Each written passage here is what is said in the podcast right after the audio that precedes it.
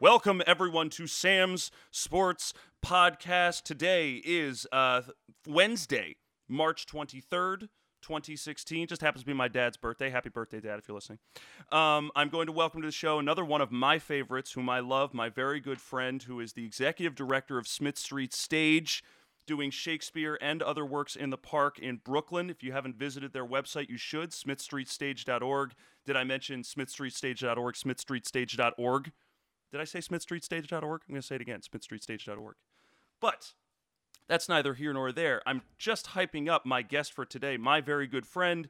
Went to school with him, longtime buddy of mine, and of course, a gigantic Spurs fan, which is the impetus for having him on the show today. We need to talk about the heavyweight title fight that was the Spurs Warriors game the other day. Welcome to the show, Jonathan Hopkins.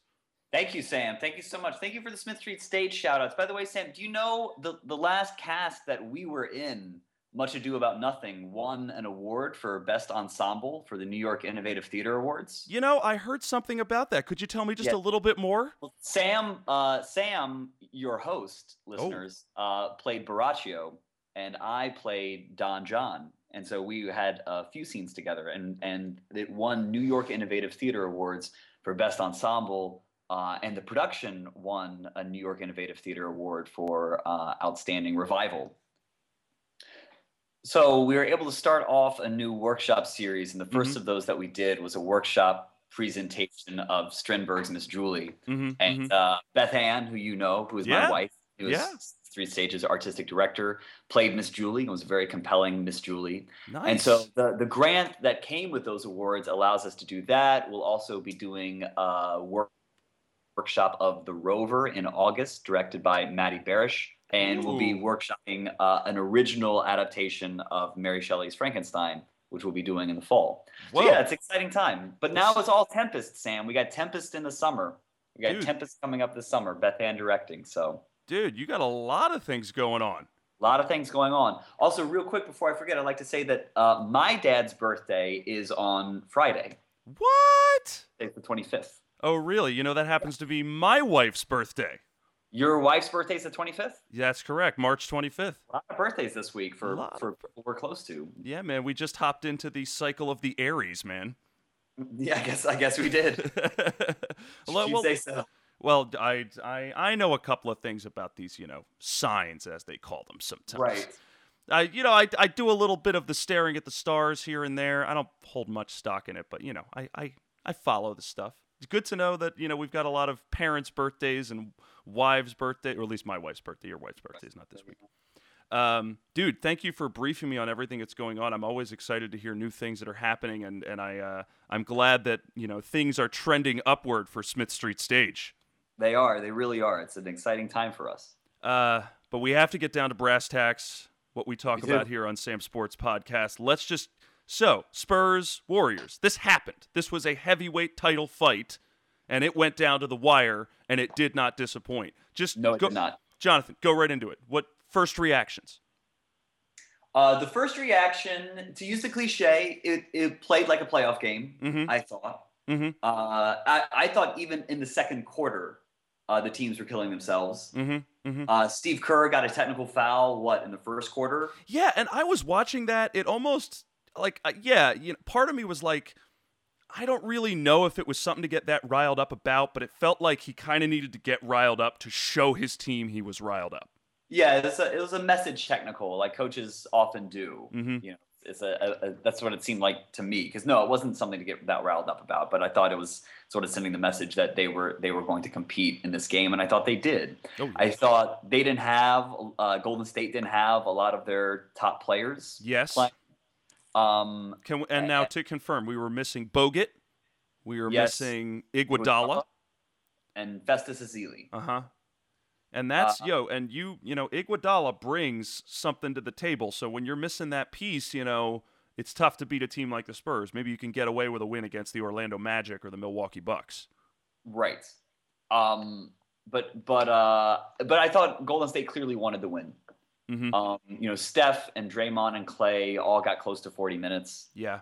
more than their season averages. Yeah. Um, So I thought that they, or maybe not for Draymond. Draymond might have been right around his season average, but I thought they clearly wanted the win. And I thought San Antonio, and I was a little surprised by this, showed Golden State this is what we're going to do to try to beat you. Mm-hmm, mm-hmm. Tactically. Mm-hmm. Um, and I, I had read a lot of people online who were saying that they didn't think Popovich would do that. They yeah. thought Popovich had a, a blueprint, yep. we were not going to see it until game one mm-hmm. of their of their seven game series. Uh, but that was not the case. Popovich had a blueprint and he showed it, and for one night at least, it worked. Yeah, and this is this is really something that uh that came out in that game. And you know i'm just going to tell my audience members right now uh, jonathan i'm going to show your hand a little bit. So much of this conversation was was uh, stimulated by the fact that jonathan sent me and a, and a handful of his uh, uh close personal circle of friends a complete analysis and breakdown of this game Okay, and the thing that Jonathan just mentioned is just the first of many points he went into about this game, and which is one as Gregg Popovich, you know, showing a little bit of his hand. And I want to dip that right into your next point, which has to do with Tim Duncan. So Tim Duncan only played eight minutes in this game. Yeah. He, he only recorded one point. Um, and you had certainly discussed this earlier in the season, I believe on the last podcast we had about two months ago, and it's coming back all over again now. Uh, the fact that Golden State could put San Antonio in a situation where they essentially had to bench Duncan and he would become a defensive liability. And that's where they were in this particular game. But I think you can discuss a little bit about how San Antonio didn't exactly miss that much of a beat with Duncan on the bench. No, they didn't. I mean, you know, uh, in 2013, Pop would play Tiago Splitter at the end of games over mm-hmm. Duncan in certain situations and have mm-hmm. Duncan on the pitch in games. Um, and it was basically because Tiago was faster, yeah, or, or, at least like you know faster side to side, was quicker yeah. side to side, just like L- Lamarcus is quicker side to side, and Boris mm-hmm. Diaw quicker side to side. And I didn't think this at the beginning of the season, and maybe I, will have to go back and listen to our, our first podcast to see if I was if I had mentioned anything about it then, because it was around that time I came around to thinking that I thought Golden State could play Duncan off the court by putting him in a pick and roll. Mm-hmm. So Duncan, I mean, I know Iguodala didn't play, but if Duncan is guarding uh, Draymond or Duncan is guarding Iguodala or Harrison Barnes, mm-hmm. and have that player set the screen, Duncan wouldn't be quick enough to to hedge or show on Steph Curry, the ball handler, and he wouldn't be quick enough to do that and also stop the roll to the basket from the player who would set the screen. And so that whoever Duncan was guarding, they just bring him out to the three point line and pick and roll and pick and roll and pick and roll. And Duncan is one of the best defensive players in the NBA if he can hang around the rim. Yeah. yeah. So and, I mean, do you think that this was? Do you think Golden State did that? Do you think they ran him off the floor, or do you think this was more of a product of you know just he wasn't a right fit for the matchups in the game? I think uh, you know without Bogut, without Bogut out, um, because that's the thing. I don't think I don't think Golden State missing Bogut and missing Ezeli is actually that big of a deal. I think mm-hmm. missing Iguodala is a big deal. I completely but, agree.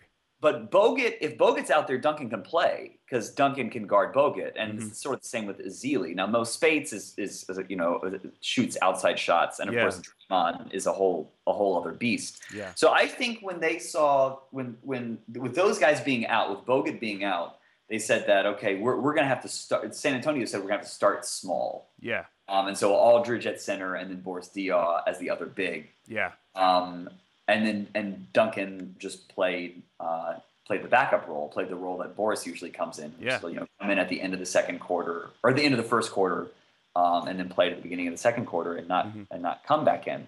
So the, I thought it was uh, it was sort of a preemptive measure now in the playoffs, if they play again in the playoffs and Bogut is starting, I think Duncan will probably start. But I think it might it might play out like the Cleveland series last year, which is both teams start big, and as the series goes on, uh, understand uh, that they need to get smaller. Yep, they and they go they go small. And you know, we certainly saw a degree of that. I mean, not having Bogut and Ezeli you know, sort of automatically thrust the Warriors into a little bit of that small ball type of lineup, which naturally right. put Duncan on the bench. And, you know, but then the Spurs have these secret weapons. So, well, they're not really secret, but Diaw. I mean, you said it. Right. Diaw has not really played the level of minutes that he played in this particular game, but it was right. it was vintage Diaw. It was. Uh, he got everything he wanted against Harrison Barnes. Everything. And, he was looking great. He looked like two years ago winning the championship Spurs Diaw. Right. Um, and if Iguodala's in there, maybe it's different because maybe Iguodala's guarding Diaw, but I think mm-hmm. Diaw could still post him up. I agree. I think you're and, still going to see Diaw's threat from uh, down low and his passing abilities creating problems for the Warriors. Yes. And if they put Harrison on Kawhi, I think Kawhi will post Harrison. Bar- I think whoever Harrison Barnes is guarding is going to get posted up. Yeah. Um, and on Saturday, that was Diaw and Aldridge sometimes. And whenever they had him on him, they went they went down in the post and they they bullied him. Yeah. And I think that's what they're going to try to do because they can post up. Aldridge and Diaw and Kawhi are all quick enough to sort of guard those switches, at least yeah. short, at least short term, end of shot clock type type stuff. Mm-hmm. But all of them can post up and and they're all you know the Spurs. These players, their abilities, and how the Spurs are coached and played, they're sort of structured in a way to particularly fight this Warriors team. You know, I think yes. some of the greats on the Warriors, the, the, the Steph Curry, the Klay Thompson, the Draymond Green, you know, with the exception of Draymond Green, I don't think they're known for their uh, for their brutish physicality. These guys are not known as bangers. No. And, you know, you're thinking of getting physical with some of them. I, I mean, you know, I don't want to sort of jump the gun here, but I believe in uh, one of your analysis, you really discussed uh, Danny Green and his defense uh, on the court and how much he meant for the Spurs in sort of containing the backcourt of the Warriors. Um, do you want to speak a little bit about really that? Well. Yeah, he played Steph really well. It was the first time Steph Curry had had a three point attempt blocked all season. Or wow. I heard that somewhere. Um, I mean, that's saying something in itself. Yes. Uh, and I think he he um, he fought through screens, and actually Parker did too. Parker I, and and even Patty Mills. I mean, I think that's the if there is a formula, Sam. I think that's it, right? So it's like mm-hmm. you're not going to put one guy on Steph for 40 minutes, but if Danny Green takes 20 of those minutes and Parker takes 10 and Mills takes 10 or something like that, then you know you you can that's the primary assignment. Mm-hmm. And that's another thing I noticed when Parker was on the floor. A lot of times he wasn't bringing the ball up the court. It would yeah. be Kawhi bringing the ball up the court, Kawhi. and Parker would go to the the sideline to the corner 3 mm-hmm. side three point, and just sort of hang out there. And, and, so and it benefited him. I saw him hit a couple of those corner threes. Yeah, he can hit him from there, and he can even hit him a little bit above the break from the top of the key. You know, above the top of the key. He usually doesn't shoot him from there. But those short threes, he'll usually yeah. take those and, and and make them at a pretty good percentage. That's in his game now. That corner yes, three. Absolutely. And so uh, Danny Green's defense, uh, and he did this very well in you know the, the series against Miami in the finals. Uh, both of those years played Wade pretty well. Mm-hmm. Um, and would even sometimes draw LeBron on a switch. But I, I think you know he's six six. He's got a little length. He's pretty quick and he's pretty good about not fouling. Mm-hmm. And so I think he that that seems to that seems to be the what they're going to go to, which is Danny's the primary assignment of Curry's defender is going to be Danny Green. Okay. And at least in the fourth quarter, I, again I didn't rewatch it or anything, but it seemed like Kawhi was guarding Draymond a lot. Mm-hmm, mm-hmm.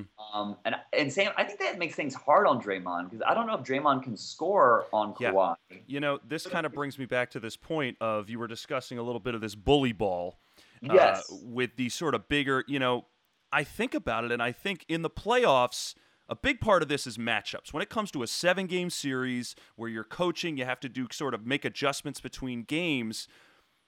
All of a sudden, it makes me wonder do the Warriors match up as well with the Spurs? You know, when you think of Kawhi yes. Leonard, Lamarcus Aldridge, Boris Diaw, you know, I think of those three, and then I pit them against the Warriors with Draymond Green, Harrison yes. Barnes, and Andrew Bogut. I'm like, actually, it sounds like the Spurs are winning those matchups.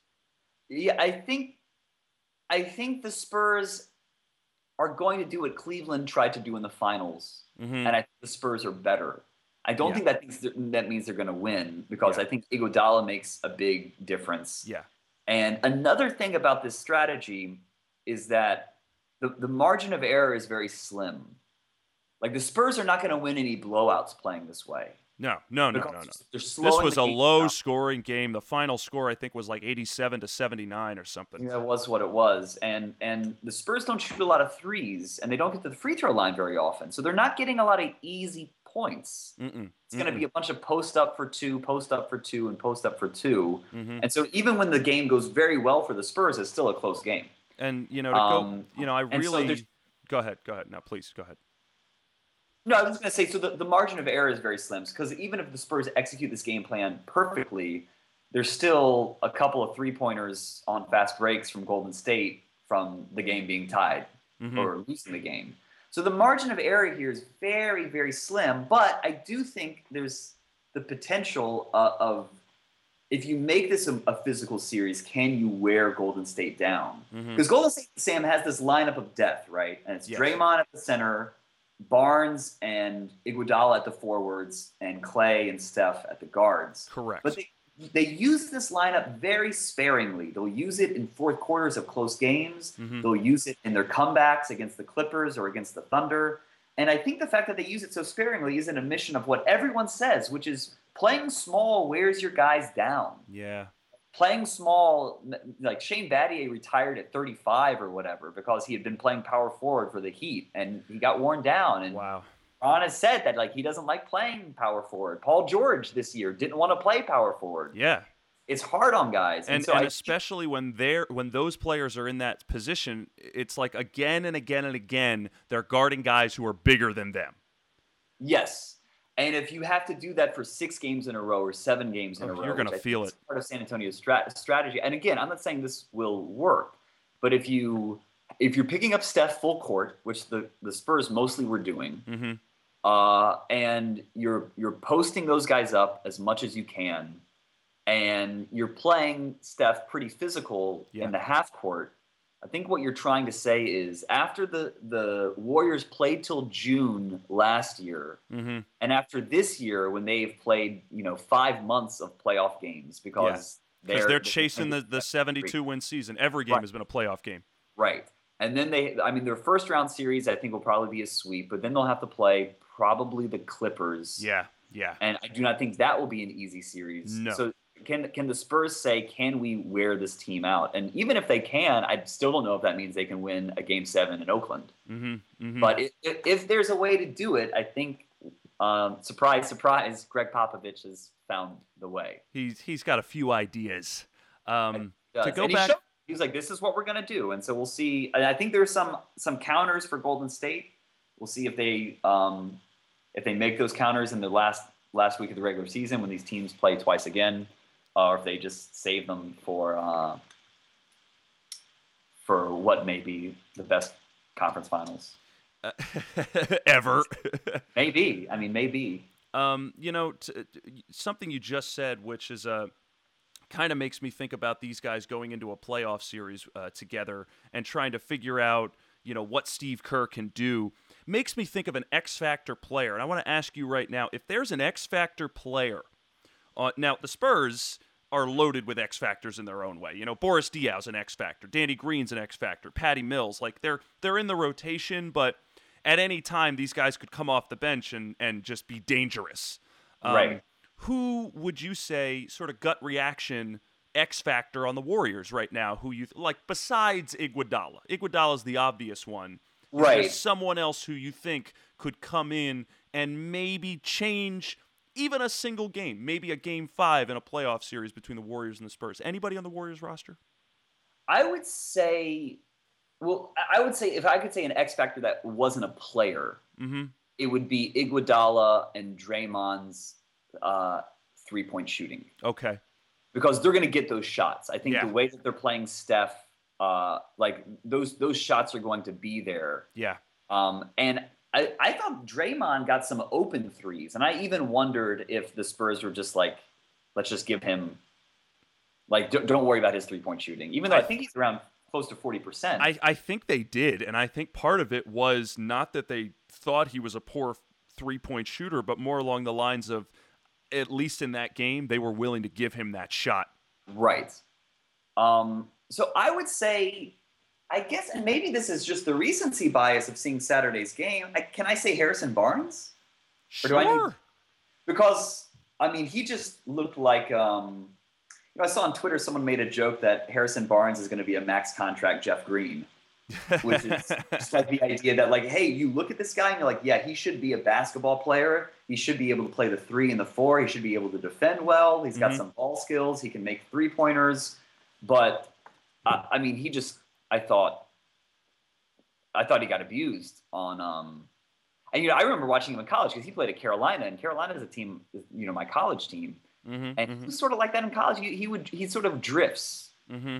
uh, and so if you've got Boris Diaw taking him down at the torture chamber yeah. or, you know Kawhi Leonard scoring on him or, or Lamarcus Aldridge scoring on him does that make Harrison Barnes uh, disappear? Because if I, I I trust Iguodala yeah. Um, as a as a Spurs fan, Iguodala scares me. Yeah, Iguodala's out there. He scares me. But Harrison Barnes, there's the there's I feel like the potential for him to to pull a little bit of a disappearing act. Yeah, and especially um, when you get into the playoffs, and I said before matchups. You know, sometimes you can almost right. predict who's going to win a playoff series by just looking at the matchups. Right. And you and I both know right. coaches need to make adjustments, and every single weak link gets exposed. And when you look at that lineup, Harrison Barnes might be the weakest link. Yes. And if if he is playing poorly or poorly enough, mm-hmm. does Kerr give those minutes to Shaun Livingston, mm. um, who's another I feel like X X factor because he's a, a, very good defender. I Shaun like Livingston Shaun Livingston. Can't shoot the three. I no, love Shaun Livingston. Barbosa is the guy on their team who can shoot the three. Yeah, Barbosa and and Brandon Rush made some three pointers. Yeah, he um, did in in that game. But I don't know. Like I really think by the t- if, if these two teams play in the playoffs and does go to sixth game or a seventh game, I feel like by those sixth or seventh games for Golden State, you know Curry, Klay, and Draymond are getting 40 minutes. Mm-hmm. I think mm-hmm. Iggy's getting 40 minutes. Mm-hmm. And then, so that doesn't give a lot of minutes left to split between uh, Bogut, Livingston, Barnes, um, James Michael McAdoo. Right. Yeah. No, you're not seeing him. not game six. If, or if you are, something went way wrong. Maybe it's a blowout and he's there to finish yeah. the game. And they, I mean, Golden State even put a guard in there who I'd never even heard of. Um, Probably I, for like for like six minutes or something like that. Uh, some the Clark Spurs were doing a little bit too. The Spurs put Kevin Martin in, I think, in the first half. Yeah, uh, I, I, forgot that Andre Miller was on the team. I was like, isn't Andre Miller on this Spurs team too? Andre Miller's on the team. And you could say the same thing for the Spurs. If it gets to game six or seven, I think Lamarcus and Kawhi and Danny Green are playing uh, close to 40 minutes. I agree. I think, I think Mills and Parker probably just split the point guard right down the middle, 24 mm-hmm. and 24, mm-hmm. um, just because of how exhausting that role will be. To, to uh, actually be sticking to Curry and Thompson all game. Yeah. And then Manu will get his 20 off the bench, and mm-hmm. Duncan will get his 20 off the bench, and they'll play Boris until his legs fall off. I think and that totally and that would right. be it. It'll be those eight guys um, with Duncan really just being a backup. And I, so, so I, would say the X factor of, of, that would be Barnes mm-hmm. uh, for the Warriors, and for the Spurs, I think it would be um, three point shooting. Yeah, because Green is having a hot streak. Mm-hmm. Their, their offense becomes very, very hard to guard. Uh, and if and, Green and Green and Patty Mills too, if they're shooting three pointers well, um, then San Antonio is capable of, of, putting up like nine or ten quick points, mm-hmm, mm-hmm. which which they're they're not capable of doing um, if they're playing the slow the slow pace. Which and, is you know it's not their mo because they are a slower sort of paced half court team. They're not the run and gun that the Warriors typically do.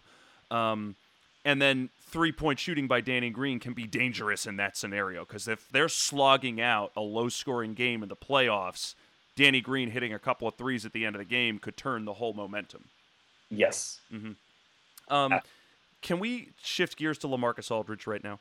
Yes, I'd love to. Let's do this because so Aldridge clearly was, you know, forgotten in the first matchup between these two teams. I think he even said it in the post game interview after the game that he was still sort of finding his place on the team.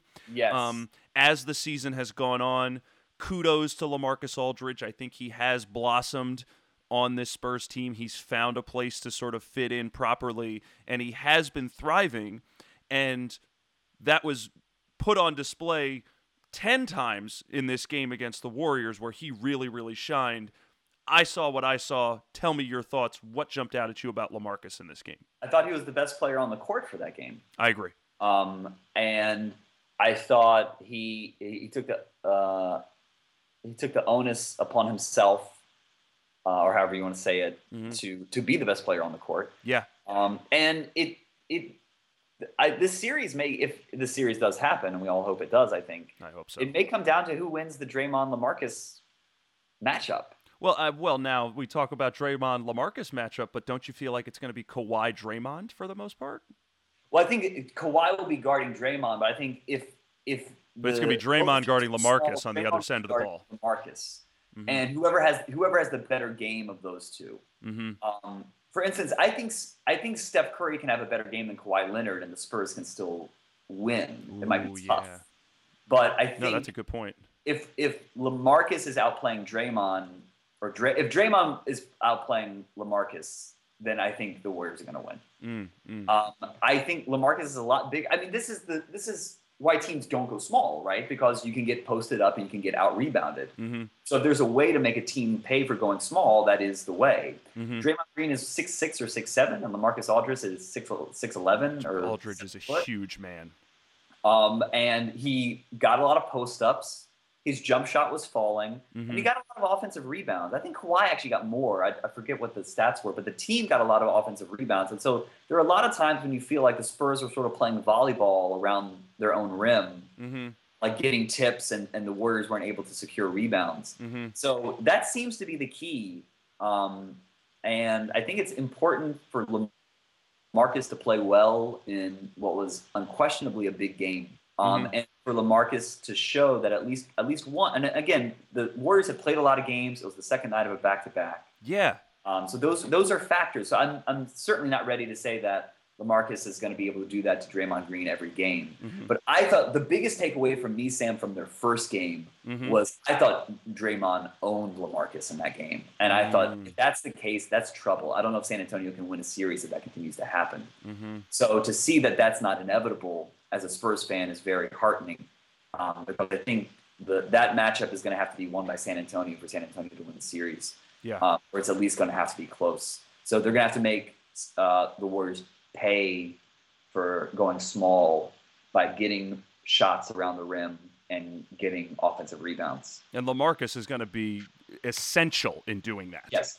And I thought he defended well. I thought yeah when he got stuck on an island out around the three point line, he moved his feet well and made it hard for Steph Curry to take some of those three pointers. Mm-hmm. That was impressive. And again, that's that seems to be the formula. And if he can if he can do that, if he can move his feet out there and make those shots contested shots while he continues to score down low um, and and rebound, and he's been rebounding very very well. Yeah. Then then there might there might be a chance. Okay, so specifically, I want to ask about Aldridge and Diaw guarding the perimeter. The, the, the ability they had to sort of create trouble for you know Curry and Thompson out there. What were some of the things you saw there, at least in regards to Aldridge's effectiveness? Yeah, I thought that they because they're a li- little bit quicker than Tim Duncan. That's why they draw that assignment, and that's why Diaw played 35 minutes and Aldridge played about as many or more mm-hmm. um, because they are able to do that a little bit. I think a lot of that is you don't have to do that for a whole possession, but can you do it um, enough to to get Curry or Thompson to pass out of yeah. that situation? Can you do it at the end of a shot clock? And I saw a couple of situations where Aldridge was getting on Curry, and it's not like Curry couldn't get around him, but it, it sort of disrupted the flow of the offense enough to really sort of create hesitation. Right. And I thought that if it was clear that the Spurs were did not want to give up three point attempts, that they yeah. were they were asking Curry to drive. Oh yeah. Uh, and that's the counter. So that that will happen next time. If they play him like that again, I think Curry will drive, and I think the Spurs are, are still happy for that to happen. Um, but and the other counter, which I didn't, they didn't do that much, but when they did, was usually effective. Is I think the Spurs were usually caught because Green was on Steph, yeah, and Kawhi was on Draymond. They mm-hmm. usually had Tony Parker on Klay. Mm-hmm. Uh, and there are a couple times when Klay just drove right by him, or Klay would post him up, and I, I, wonder if they go to that more often. Like maybe in a game two or game three of a playoff series. Yeah, they say if we're that's the that's the X factor that wins the game for the Warriors. Yeah, we need to pick on on Tony Parker if he's out there. Mm-hmm. And Sam, I wonder if the Spurs go to a lineup that has Ginobili instead of Parker. Mm. So no point guard, and you just have Ginobili and Kawhi mm-hmm. doing the playmaking um, with Danny Green, Boris. I mean, Boris is also a playmaker, but you have Kawhi and and Manu bringing the ball up the court. I, mean, I wonder. All of them can handle the ball. That's the they're so deadly on the Spurs because you're right. You could put Parker on the bench for a bit and and have Kawhi and and friggin' Ginobili handle the ball, and you're really not missing a beat. Right. Um, and so I wonder if if they end up uh, if they end up going to that. Mm-hmm. Um, but I think you know clearly we see everything's on the table. If they're going to play Tim Duncan for eight minutes mm-hmm. in a regular season game, yeah, um, they're clearly ready to do put whatever combinations they need to to find um, lineups with positive margins. And you know, to their credit, the Spurs these guys are just so good at what they do. They're not idiots. They they understand that the team they're going to need to get through is this team. Maybe there's going to be a Clippers series or a or a Grizzlies series that's going to be a tough slog. Right. But the truth is when they get to the conference finals, there's a 99% chance they're going to see Golden State and if they're not ready to take down this Goliath, then they're never going to get anywhere. Yes, the title goes through Oakland. Mm-hmm. And However you want to get there, you got to go through Oakland. And they know this. And Popovich, if anything, like you said, played this like a true chess master. He only showed so much of it he wanted to show. Um, you know, if you know, benching Duncan, I think was a little bit of a tell, but it was also it gives Pop the opportunity to give these other guys minutes and see how things work. With he's like, you know what? I think right. Diaw, this is going to be an opportunity for him to really shine and win this game. And now he's got you know proof. Right. Puts him on the court. They win the game. You see the ball movement. You see the defense. You you just saw immediately the disruption that it was causing Golden State and the sheer challenge. I mean, the the contest of all the three pointers. You know, to see Steph Curry, and I believe I have it here. Let me, I got it right here. To see Steph Curry go one of 12 from beyond the arc. Right. Clearly showing that the Spurs, even though Steph Curry can shoot these unbelievable 28 foot and, and 35 foot, you know, three pointers that are essentially from half court, it almost feels like the Spurs were the first team to be like, wait a minute, what the hell are we doing? Let's go contest him out there. Yeah. I mean, I mean, it's almost like a no-brainer, but I mean, the Spurs were like, "Yeah, go do it." Oh, what do you know? He had trouble making those shots. Yeah. I mean, those are the things that really stood out. Was you know not just the little teensy bits, but the fact that they got underneath the skin of this Warriors team, and it's it's a start. This Spurs team is in for the long con here, okay? They know when they lost in 2013 to the Heat that it was essentially like a year long like just strategy to get back there so they could yeah. defeat them the next year. It's like this is the same thing with the Warriors. It's like, dude, this has been from day 1. We've They've been totally figuring out how to take you apart. They've totally changed how they play. Yeah, they're they're with two they're two bigs all the time. Although they, they, that was true last year too. They were two bigs all the time, but they're two bigs all the time. Uh, they are running much more post ups, mm-hmm. getting much more mid range shots, mm-hmm. uh, which is a, a transition to these new people. Yeah, and so they have, and, and that happened. If you watch the 2013 finals and the 2014 finals, the Spurs, the Spurs in 2013 were not doing the beautiful game, passing everywhere. It was no. a lot of pick and roll, yeah. and like a lot of Parker and Ginobili isolations. Mm-hmm. They they sort of built that offense for that 2014 finals. Yeah. And the idea that if you if you don't have the star power to come back at LeBron James, then you have to do it as a unit, and they had the personnel to do that. And I think they have built uh, this team, um, yeah, and the style of play with Golden State in mind. And it'll and, be fun to see if it if it works well enough. And the reality is, you know, once they get through Golden State, whoever they meet in the final, let's say for argument's sake, the Spurs go to the finals, whoever they meet in the finals is you know, that's not going to be Cleveland or I mean, Miami. I, I keep uh, well, Miami. Wow. Miami. You're right. They're Maybe. they're they're clawing their way back in. Uh, the other team I kept saying, um, this is sort of my one I don't know if it's a controversial thing, but I keep throwing out there. I think the Toronto Raptors are going to finish with the best record in the Eastern Conference. But well, they're close, aren't they? They're they're very close. I think they're only about a game and a half behind the Cavaliers. Um, but I still don't see the Raptors getting to the finals. That's that's a big step even for uh-huh. a Raptor team. The, the depth isn't there. The record, the play, but beyond Kyle Lowry, DeMar DeRozan, I don't know how many more. They got other guys, but the, the depth isn't there. Uh, but my point is, whether it's, I don't think Toronto will be there, but if Toronto or Miami or Cleveland, you know, San Antonio's built to take apart all of those teams as well. Yes.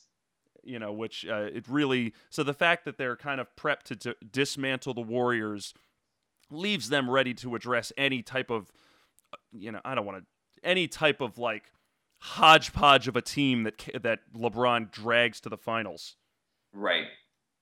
Um, a couple more things about this this Warrior Spurs game, just because it was such just a, a, it was like a clash of the titans here.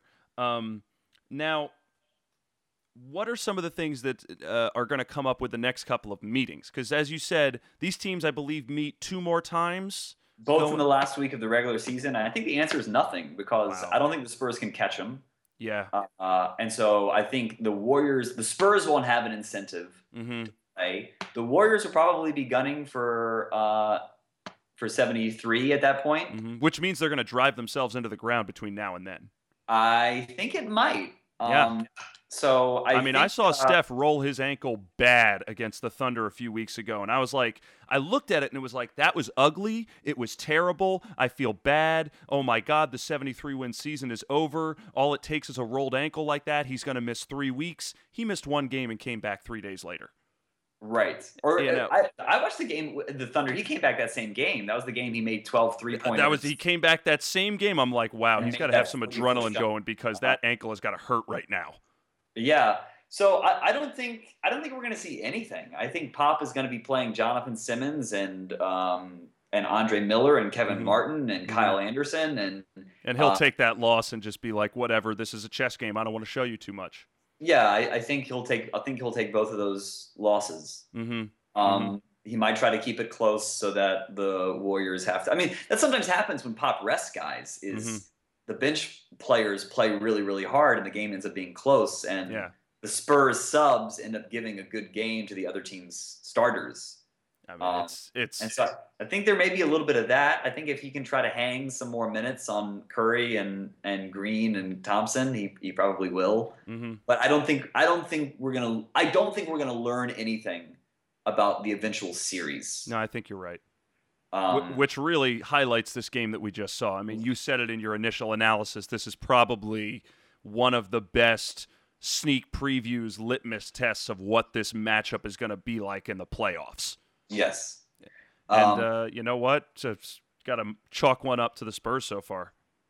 And uh, I mean, the exception is if Curry rolls his ankle and the Warriors lose three of their next five, and then the, the one seed is in play. I think if the one seed is in play, the Spurs will try to go get it. But I don't think it will be. And if it is, it's probably only because of an injury, I would guess. Uh, how much do you think the Spurs and their amazing team this year is being overshadowed by the Warriors? I mean, we just the other night when they beat this Warriors team, uh, they officially, you know, went number two for the longest, you know, home winning streak in history. It was held by the Bulls in that 72 win season, and the Warriors broke it earlier this season. But now the Spurs just broke it because they had 44 straight home wins. That's ridiculous. Uh, yeah. Do you think I, it's a little unfair? It's, they're being overshadowed. Uh, I think it's what the Spurs want. you know what I mean? I think um, sneak up on them, baby. I think so. I think I think the Spurs are probably thrilled with it. Um, I think uh, you know if the Warriors weren't going for, I, you know, if the Warriors weren't going for seventy whatever wins, I don't mm-hmm. think the Spurs would have as many wins as they do. I think the Spurs have been trying to sort of keep keep within closing distance. Mm-hmm, mm-hmm. Um, but if the Warriors didn't have that incredible record, I bet the Spurs would have three or four more losses. Mm-hmm. Um, just, just, that almost that magic Larry Bird sort of in the off season. They're not hanging out with each other, but they know each one of them is working just as hard to have a better record for the yeah. next year. And so I, I think I don't think you know. Sometimes you'll hear Spurs fans complain about that, that they don't get a lot of attention, but that is how the organization wants it. Uh, they don't want the attention or the expectations that come with it. They just want to be playing basketball and, and playing their best basketball in April, May, and June. And so I do think they would be getting, they, it might be getting more attention, but I, I, I they I wouldn't be getting that much attention because they figure mean, out to deflect it. Popovich loves that man. Just uh, nobody suspects him. Yeah, wants to be uh, under the radar. Do you think there is any any chance? Uh, you know, I'm not saying Duncan's hurt or he's going to get shut down, but do you see him sort of? Let's say, for argument's sake, that what happened in this game where he played eight minutes and he didn't get run off the court, but it was sort of like you know eh, the nature of the game put it into a situation where he didn't need to come back into the game.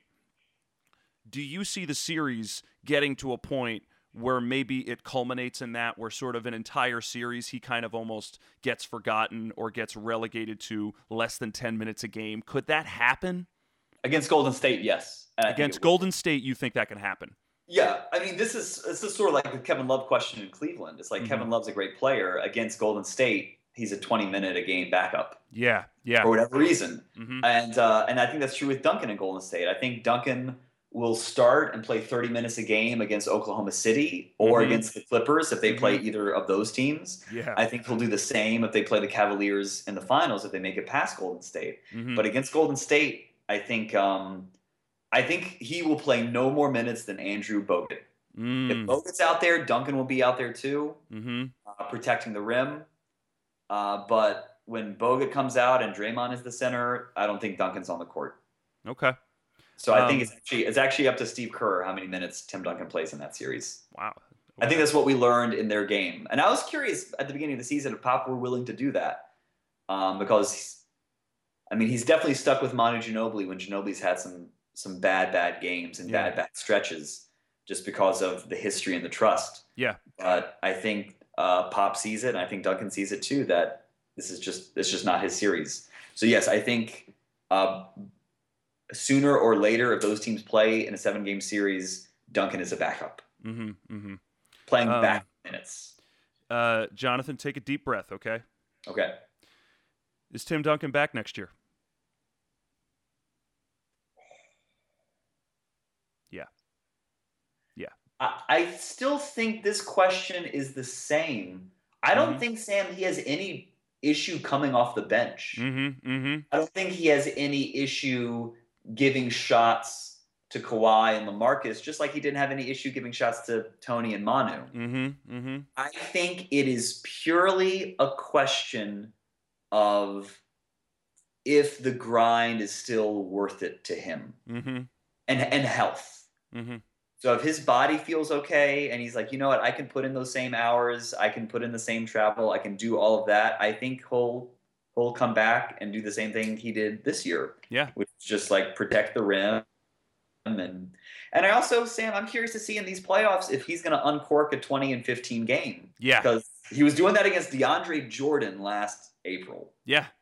And It is um, not out of the question at all. Not out of the question at all. And so so so I don't know. I think I, I think it, it just purely comes down to I suspect Manu is done. Mm-hmm you know, he's been doing this Brett Favre thing of alternating a good year and a bad year and a good year and a bad year, yeah. and this has been a good year. Yeah.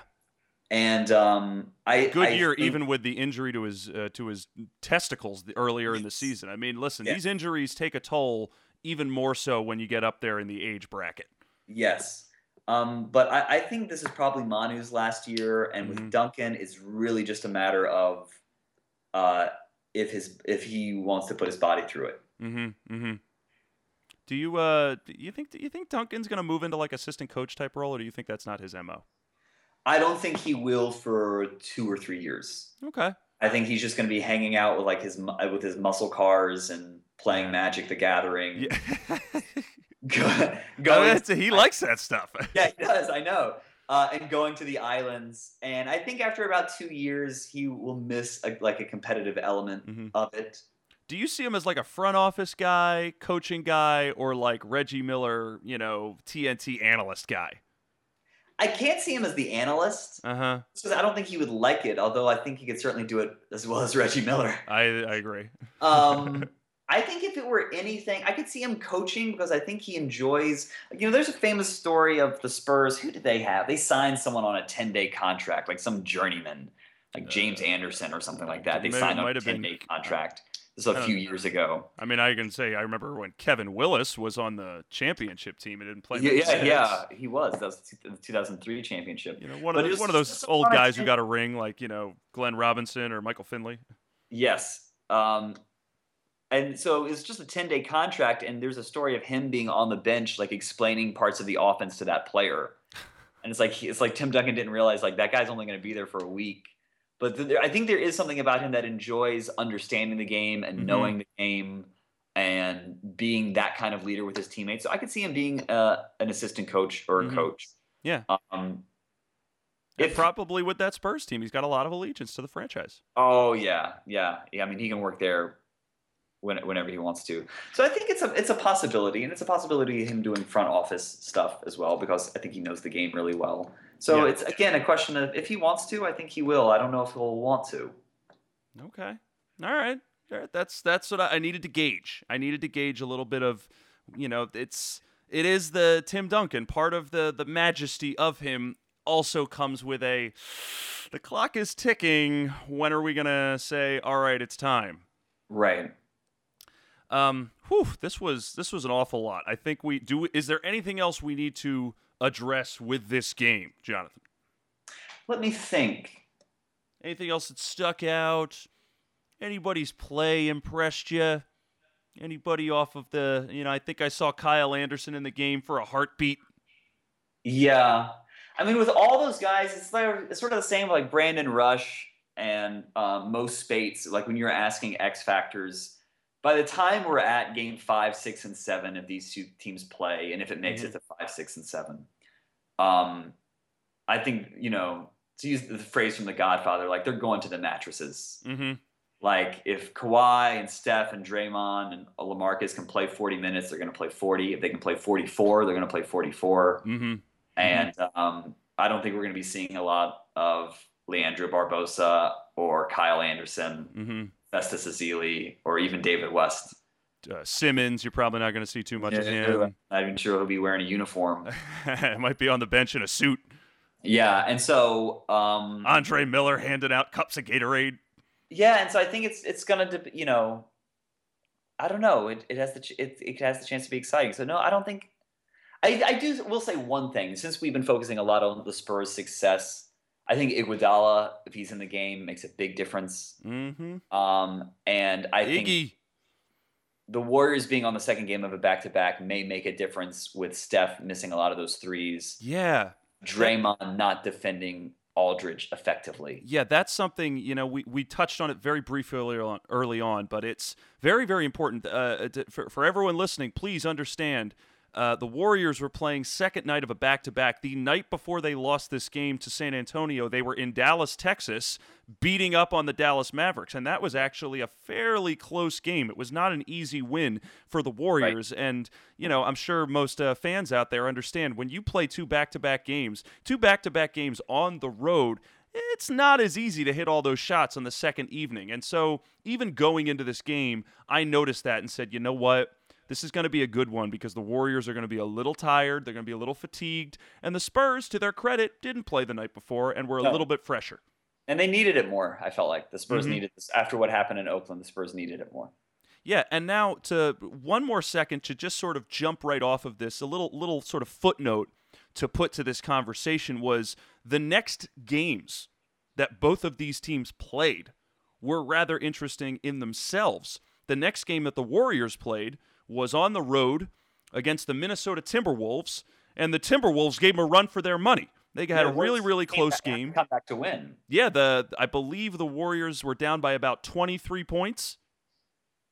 Or no, I'm sorry, I'm thinking of the Spurs, the Spurs. game. The Spurs against the Spurs were up 23 against the Hornets. Yeah, so the Spurs. I don't think it was uh, the immediately the next night. I think it was at least two nights later that they yeah. played.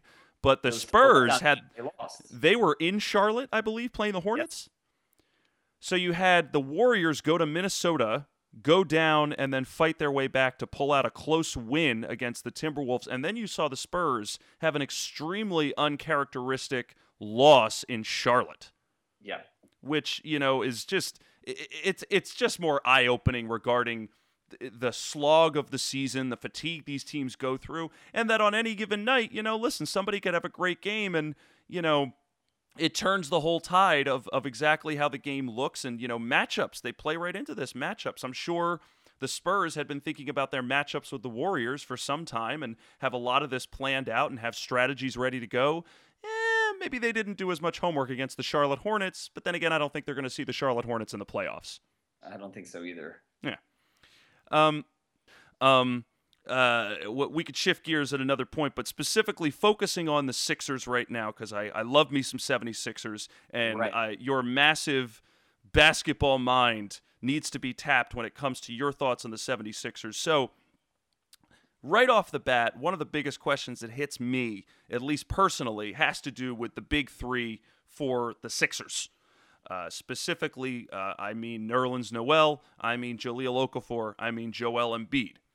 Uh-huh. My initial question is it's hard to sort of kind of get a real taste of exactly how all of these guys have been functioning together because, you know, Embiid hasn't played yet. Hasn't played um, game, right?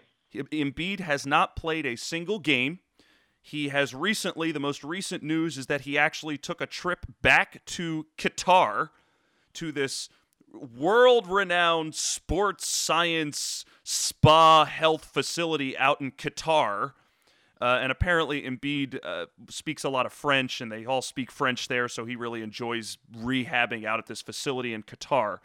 Um, but it's a it's another step towards kind of getting him back where they know that his foot isn't going to fall apart like a you know shatter underneath his weight because he's had so many surgeries on his foot at this point.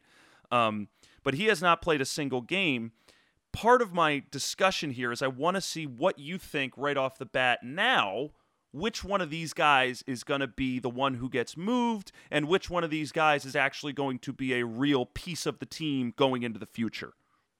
Well, I I don't guess they can move Embiid, can they? Unless he. I mean, there's there's nothing to there's nothing to look at. Right. Um, and this is his second year, right? This, this would have been second, second, straight year that he's uh, he's now sat out. Okay, um, so that's a big question mark. Mm-hmm. Um, and then I guess I mean, Sam, what is your impression with how Noel and Okafor fit next to each other? I mean, can one of those guys guard on the perimeter? Can mm. can one of them shoot? Because Okafor is mostly a post up player with not a lot of defense. That's that's really been the the exposing element is that Okafor. You said it. He's a post up player with not a lot of defense. So kind of going out to defend the perimeter. Stretching him out there, that's not his strong suit, which uh-huh. kind of created a little bit more, I don't want to say tension, but the chemistry with he and uh, Nerlens was not as prolific because Nerlens is a little bit is clearly much more of a defensive backstop.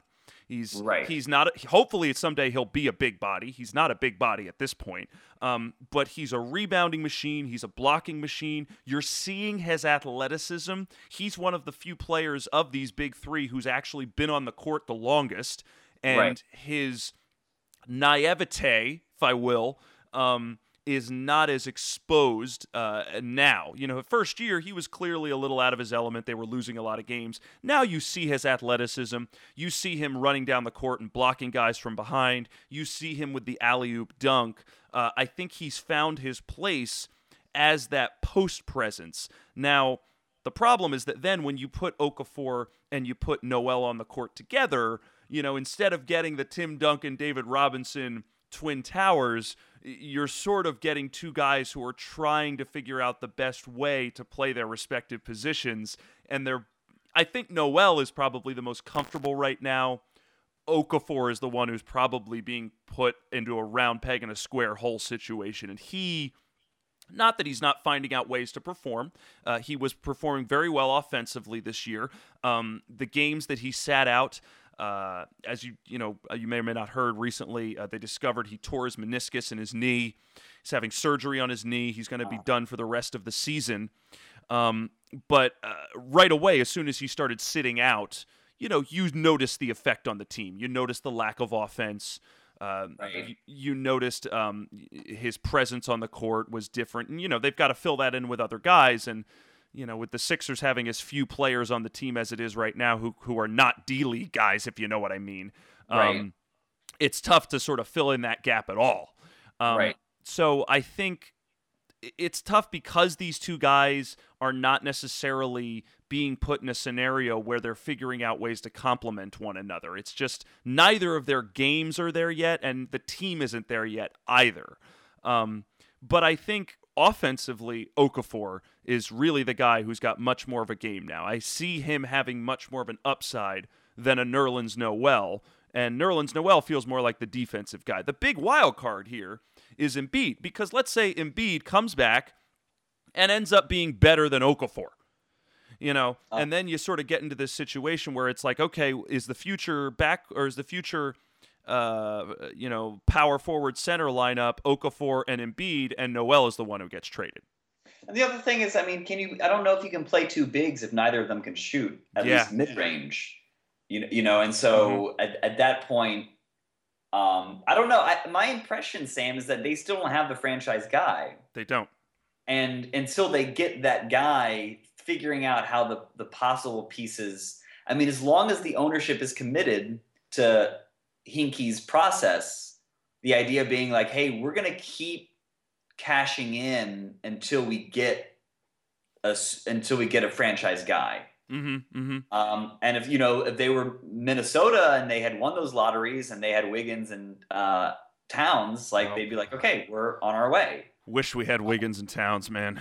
You think? Oh God. Uh, or even if they just gotten Towns, if they're like, okay, he's the franchise guy. I know. So we can keep um, one of Jahlil or uh, Nerlens mm-hmm. to be a part-time sidekick and a part-time backup. Mm-hmm. We're gonna have to trade these other guys and find some a point guard and some wing players. Mm-hmm. But it, it seems the reason that nothing really fits together is because there's nothing. They seem to think that there's nothing worth fitting. Yeah, I mean, do you think like right uh, like is Jahlil Okafor that guy? Is he your franchise guy? Can we say that? Um, I guess we have to define that term. like a franchise guy means um the t- the guy you're going to build your team around? Then no, I don't think so. Okay.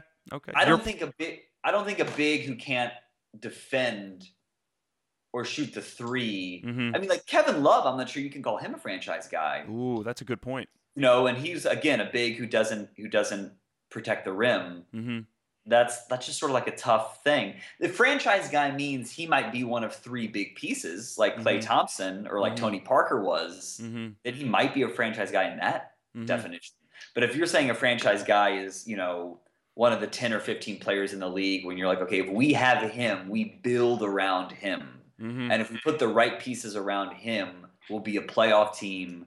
And in time, uh, you know, a top a top five or top eight, you know, the the, the sort of larger circle of contenders. Yeah, like a Clippers.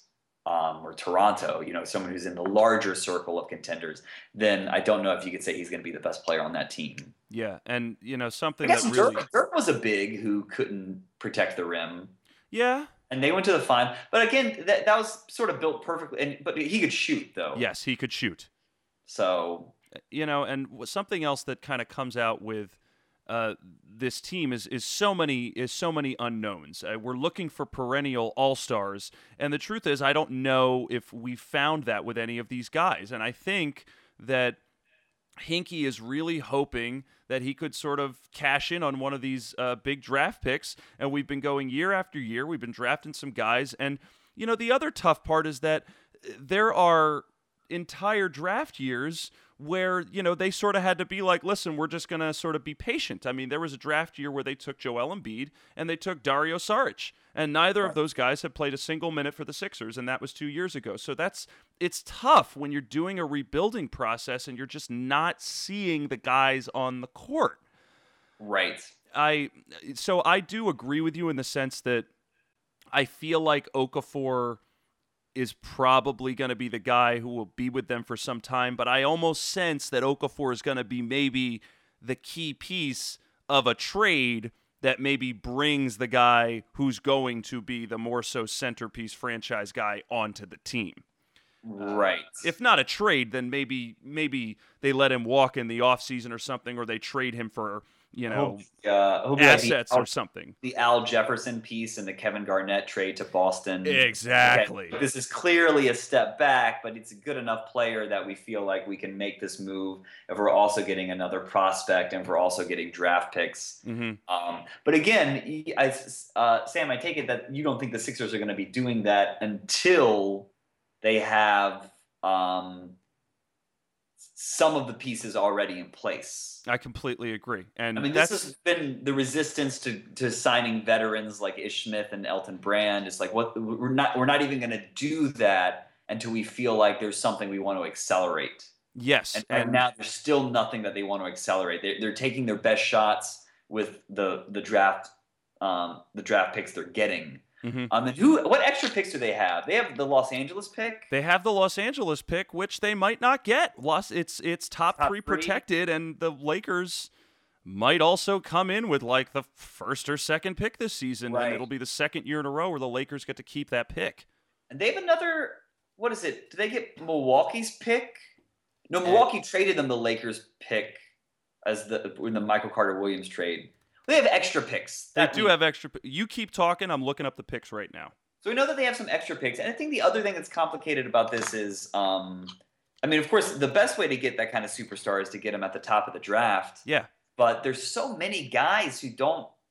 Kawhi Leonard was 15. Mm-hmm. Um, Giannis Antetokounmpo was mm-hmm. in the teens. I think Rudy Gobert for Utah was in the 20s. Mm-hmm. So um, even if the, these picks that they have from other teams aren't picks that land in the top five or the top 10, I think the more shots that you can take in the first round in general increases your likelihood that you may turn up uh, a player who's drafted in the teens or drafted in the 20s who nevertheless ends up being a huge, huge piece. And you know that's I think that's been the strategy from the Sixers all along is trying. You know, Hinkie has been hoarding and putting together these trade. You know these these draft picks like assets since the very beginning and now we're finally getting into this place cuz this is what's crazy. Now that okay, I got it. Okay. Sixers 2016 first round draft pick from Golden State, 2016 first round draft pick from the Lakers, 2016 first round draft pick from Miami, 2016 first round draft pick from Oklahoma. It says one, two, three, four, five first round picks. Is that accurate? Well, some of those have. I mean, we know the LA one has protections. LA one has. I'm just looking at it, be like, holy shit, are you kidding me? So that's five picks. So there's your. You got to have a new starting five. Well, is it here, Miami's first round pick five. is like Michigan. You remember Michigan's Fab Five? They're all freshmen. They still made the title game. That's like the Sixers next year. They're going to start five rookies. The Fab Sixers. yeah, they're going to be yeah the Fab Sixers. Now it looks like a handful of these picks are protected, but I think they'll probably be getting a couple of them at least. I mean, listen, if if if the if the ping pong balls bounce correctly, then they should actually be um uh they should actually be getting that high Lakers pick. That would really be a coup for them. Yes. Um but they well, they need that to fall outside the top to fall four, right? I believe it needs to be four. If it's anything it's above that. So, um, I heard this on, a, on another podcast, and I'll ask you, uh, Rosenberg, if Please. you're you're a Sixers fan, I am. rather have um, would you rather have picks two and four, or pick one? Mm, you know, um, so let, let's say. Um, I mean, we're talking about this draft with Ben Simmons. I guess I would want the first pick. I think that's what they said. I forget who this was. This maybe was Zach Lowe podcast or. Um, I love me some Zach Lowe podcast. Wojnarowski, the, the Yahoo, Adrian Woj. Woj. but it was yeah, and so so I thought that was interesting. So it's like so you would you would be okay losing the Lakers pick, saying or or let's say the, so would you rather have the Sixers get one, the Lakers get two, so you lose the Laker pick. Mm-hmm versus uh, the Sixers get two, the Lakers get four, so you get to keep both. Mm, I guess mm. you'd say like this: if this is the Ben Simmons draft, let's go get Ben Simmons. He's also a big, isn't he? I mean, he's a big. He's also a big. That's the tough part. But I mean, that's the case. You get him, and then you see what you can get for Noel or for mm-hmm. Okafor or whatever. I mean, if if he really is uh, as advertised. And now, the also the thing is, you can't Sam. You guys can't you can't package these picks no. Because if someone like Kevin Love or DeMarcus Cousins comes onto the trade market, mm-hmm. even if you have the best package with picks and young guys, the Sixers are so far away. Yeah. That those guys won't want to come there. And I think no. that's that's sort of the disadvantage of what the they've Sixers been doing. Is what Boston is doing, which is sort of this rebuild on the fly, mm-hmm. where they're collecting assets, but they're still uh, finding good value with veteran signings. Mm-hmm. Um, you know, like um, I mean, the Crowder. David Lee signing did not work out, so we can't use that. No, that's not work out, and they sent him on his way. But you know, Crowder has a really great contract. Um, and Crowder is not even necessarily a veteran. I think Crowder is blossoming now on Boston.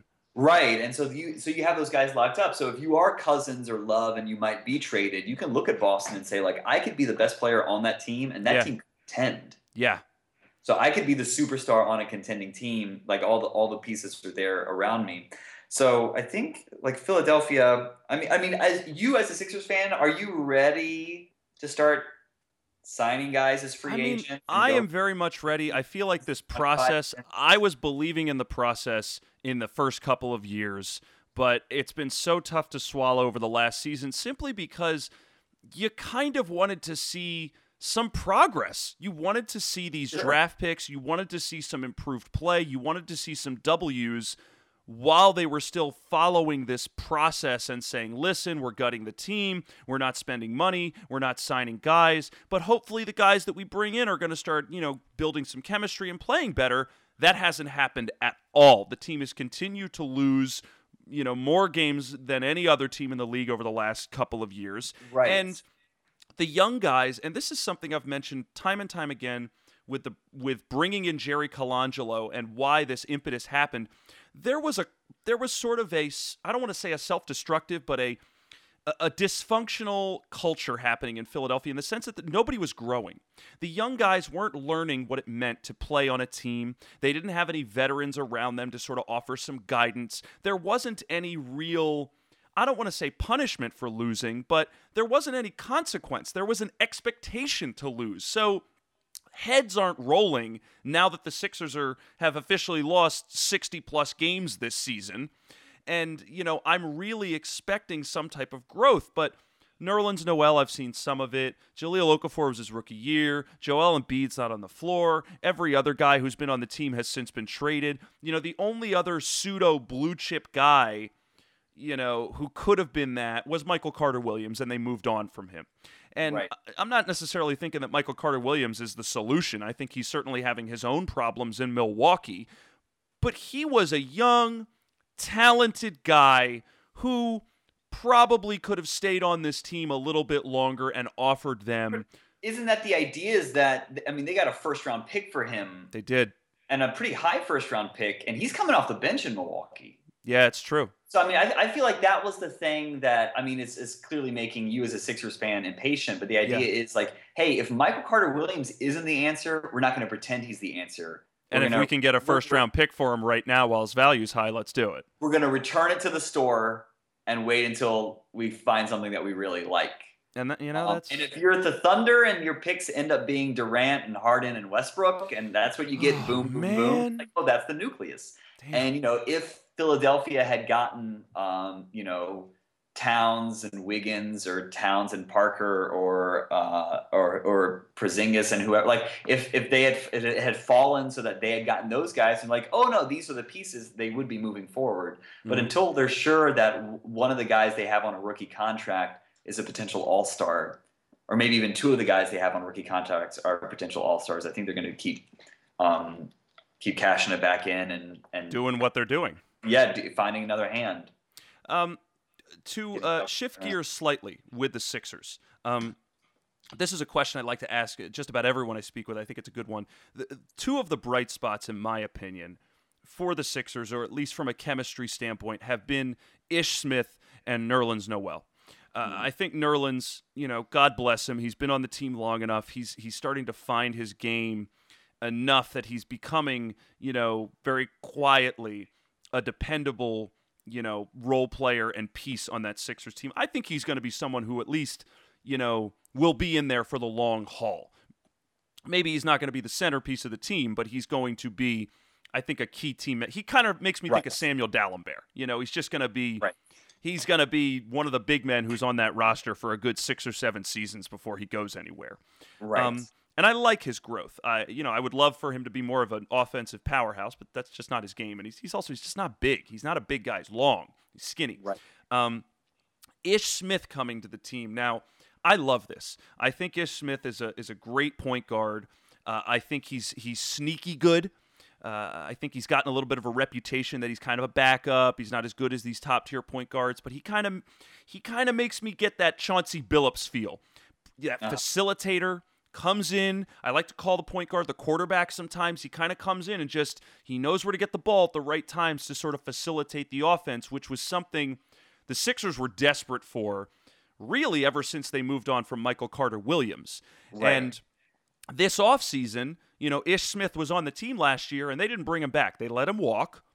Uh, I think he he was in a training. Ca- By the way, if you ever want to find something interesting, look where Ish Smith has played in his career. He's been all around. He's played with the Warriors. He's played with the Thunder. You know, granted, he hasn't been on any of these franchises for a particularly long time, but the guy's played with Steph Curry. The guy plays with Kevin Durant. Like he's played with some of the biggest names in this league at this point.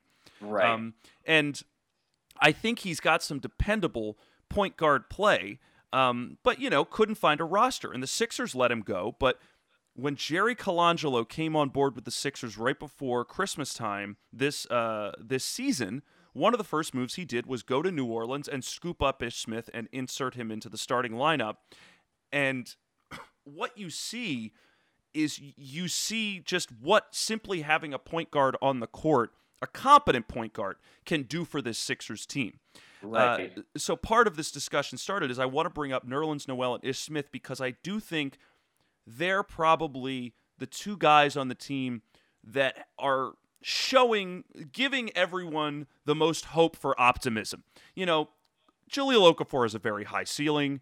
Some of these, uh, Dario Saric, I'm sure all these guys have high ceilings. The guys who are really showing it to me, like, yeah, yeah, get put them on the court more. I want to see them play more. Is Ish Smith and Nerlens Noel, and it's the inside-outside game. It's Smith bringing the ball up getting the ball to Noel. It's the alley oops. It's Smith being able to actually handle the ball, being able to steal it, being able to pass it. You know, before this, they really were working with Isaiah Canaan and TJ McConnell. And I just think that, uh, you know, these guys have brought, or specifically Smith being inserted, has brought so much to the team. And enough uh, aside from, I'm just ranting because I love these guys, but my question for you would be, you know, could Ish Smith be a future sort of long-term answer for the Sixers. You know, m- maybe they get a superstar two guard. Like what if, you know, like what if they got Dwyane Wade or Kobe Bryant or something like that? This is just theoretical. Right, that kind of player. Yeah, and do you think that Ish Smith could be your point guard to sort of complement that guy? What do you think? I'm looking at his stats, and you're right. I counted. He's played for nine teams in five years. I have it. He's uh, been around. There's only been one season that he hasn't played for two teams in the same season. That was 2013, 2014. He spent the whole year in Phoenix. I'm not. Ooh, that sounds rough. Three point shooting, mm. and usually when you are going to pair an off the ball point guard with a ball dominant wing, mm-hmm. you want that off the ball point guard to be able to spot up. Mm. And so this may be the reason why Ish has not has been playing in a backup role for most of his career is mm. that you, you know point. so usually if you want like the Mario Chalmers mm-hmm. type player, the Damon Jones type player to go back to those Cleveland oh, teams. Oh yeah, yeah, yeah. Like you want them to be able to spot up and shoot, and at least looking at the stats I just brought up um, when you were talking about how many teams he's played for. Yeah. You know, he's about he's a career 28% three-point shooter. Mm-hmm. This year for Philadelphia, he's shooting more. He's 29 for 94 in the year, mm-hmm.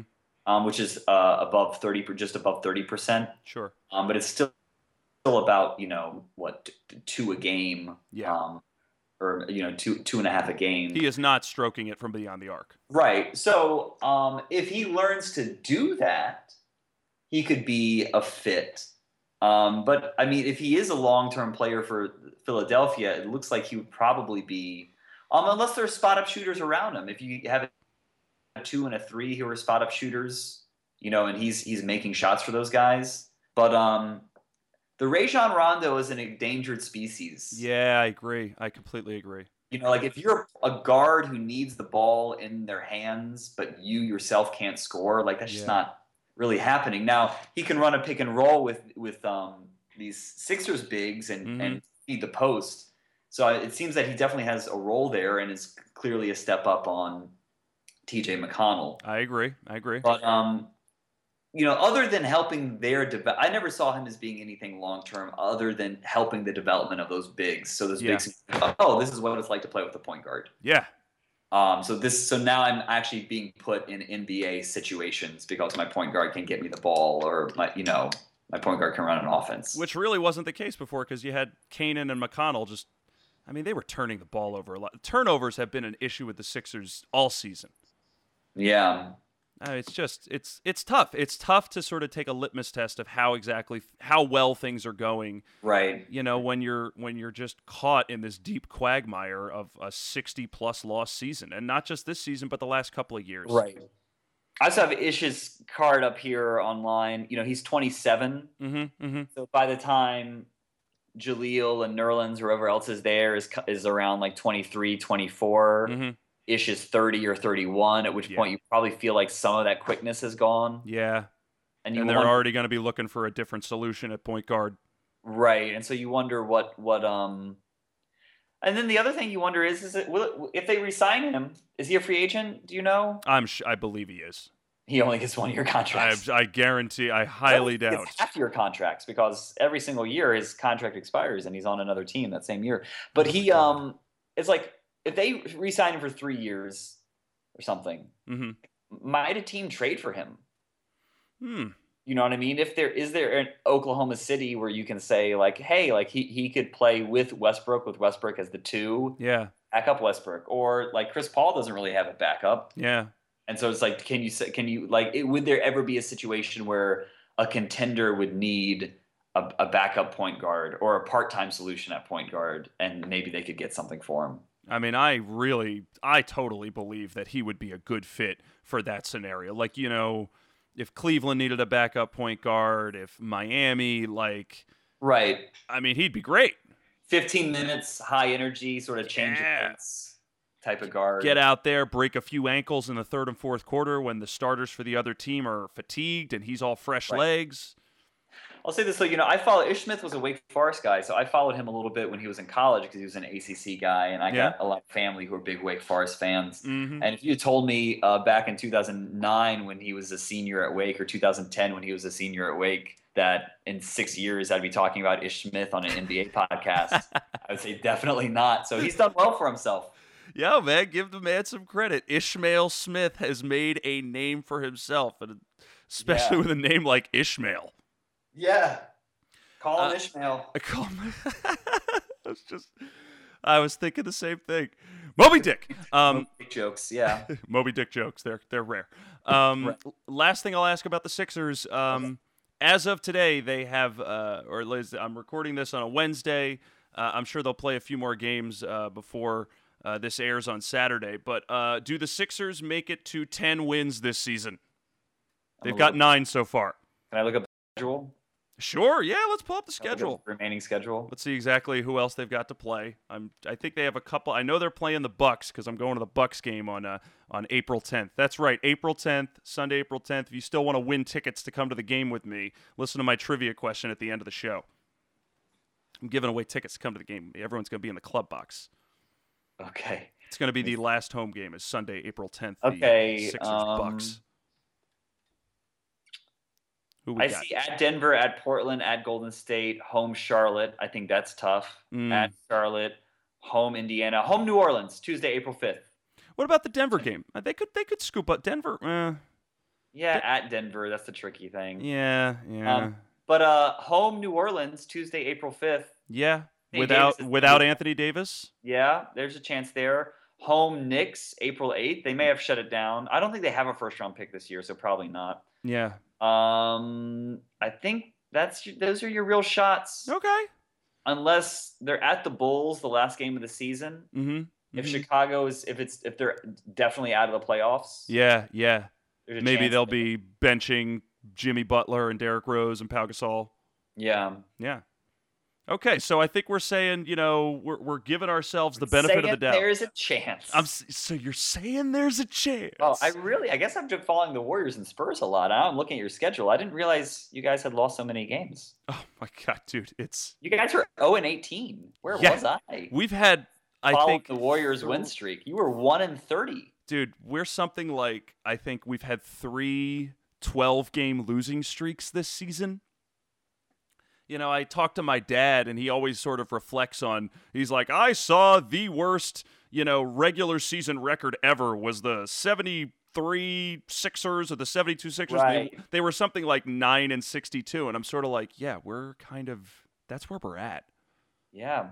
I mean, setting new lows for for terribleness. That's it, dude. It's just it's just been rough. It's been really rough.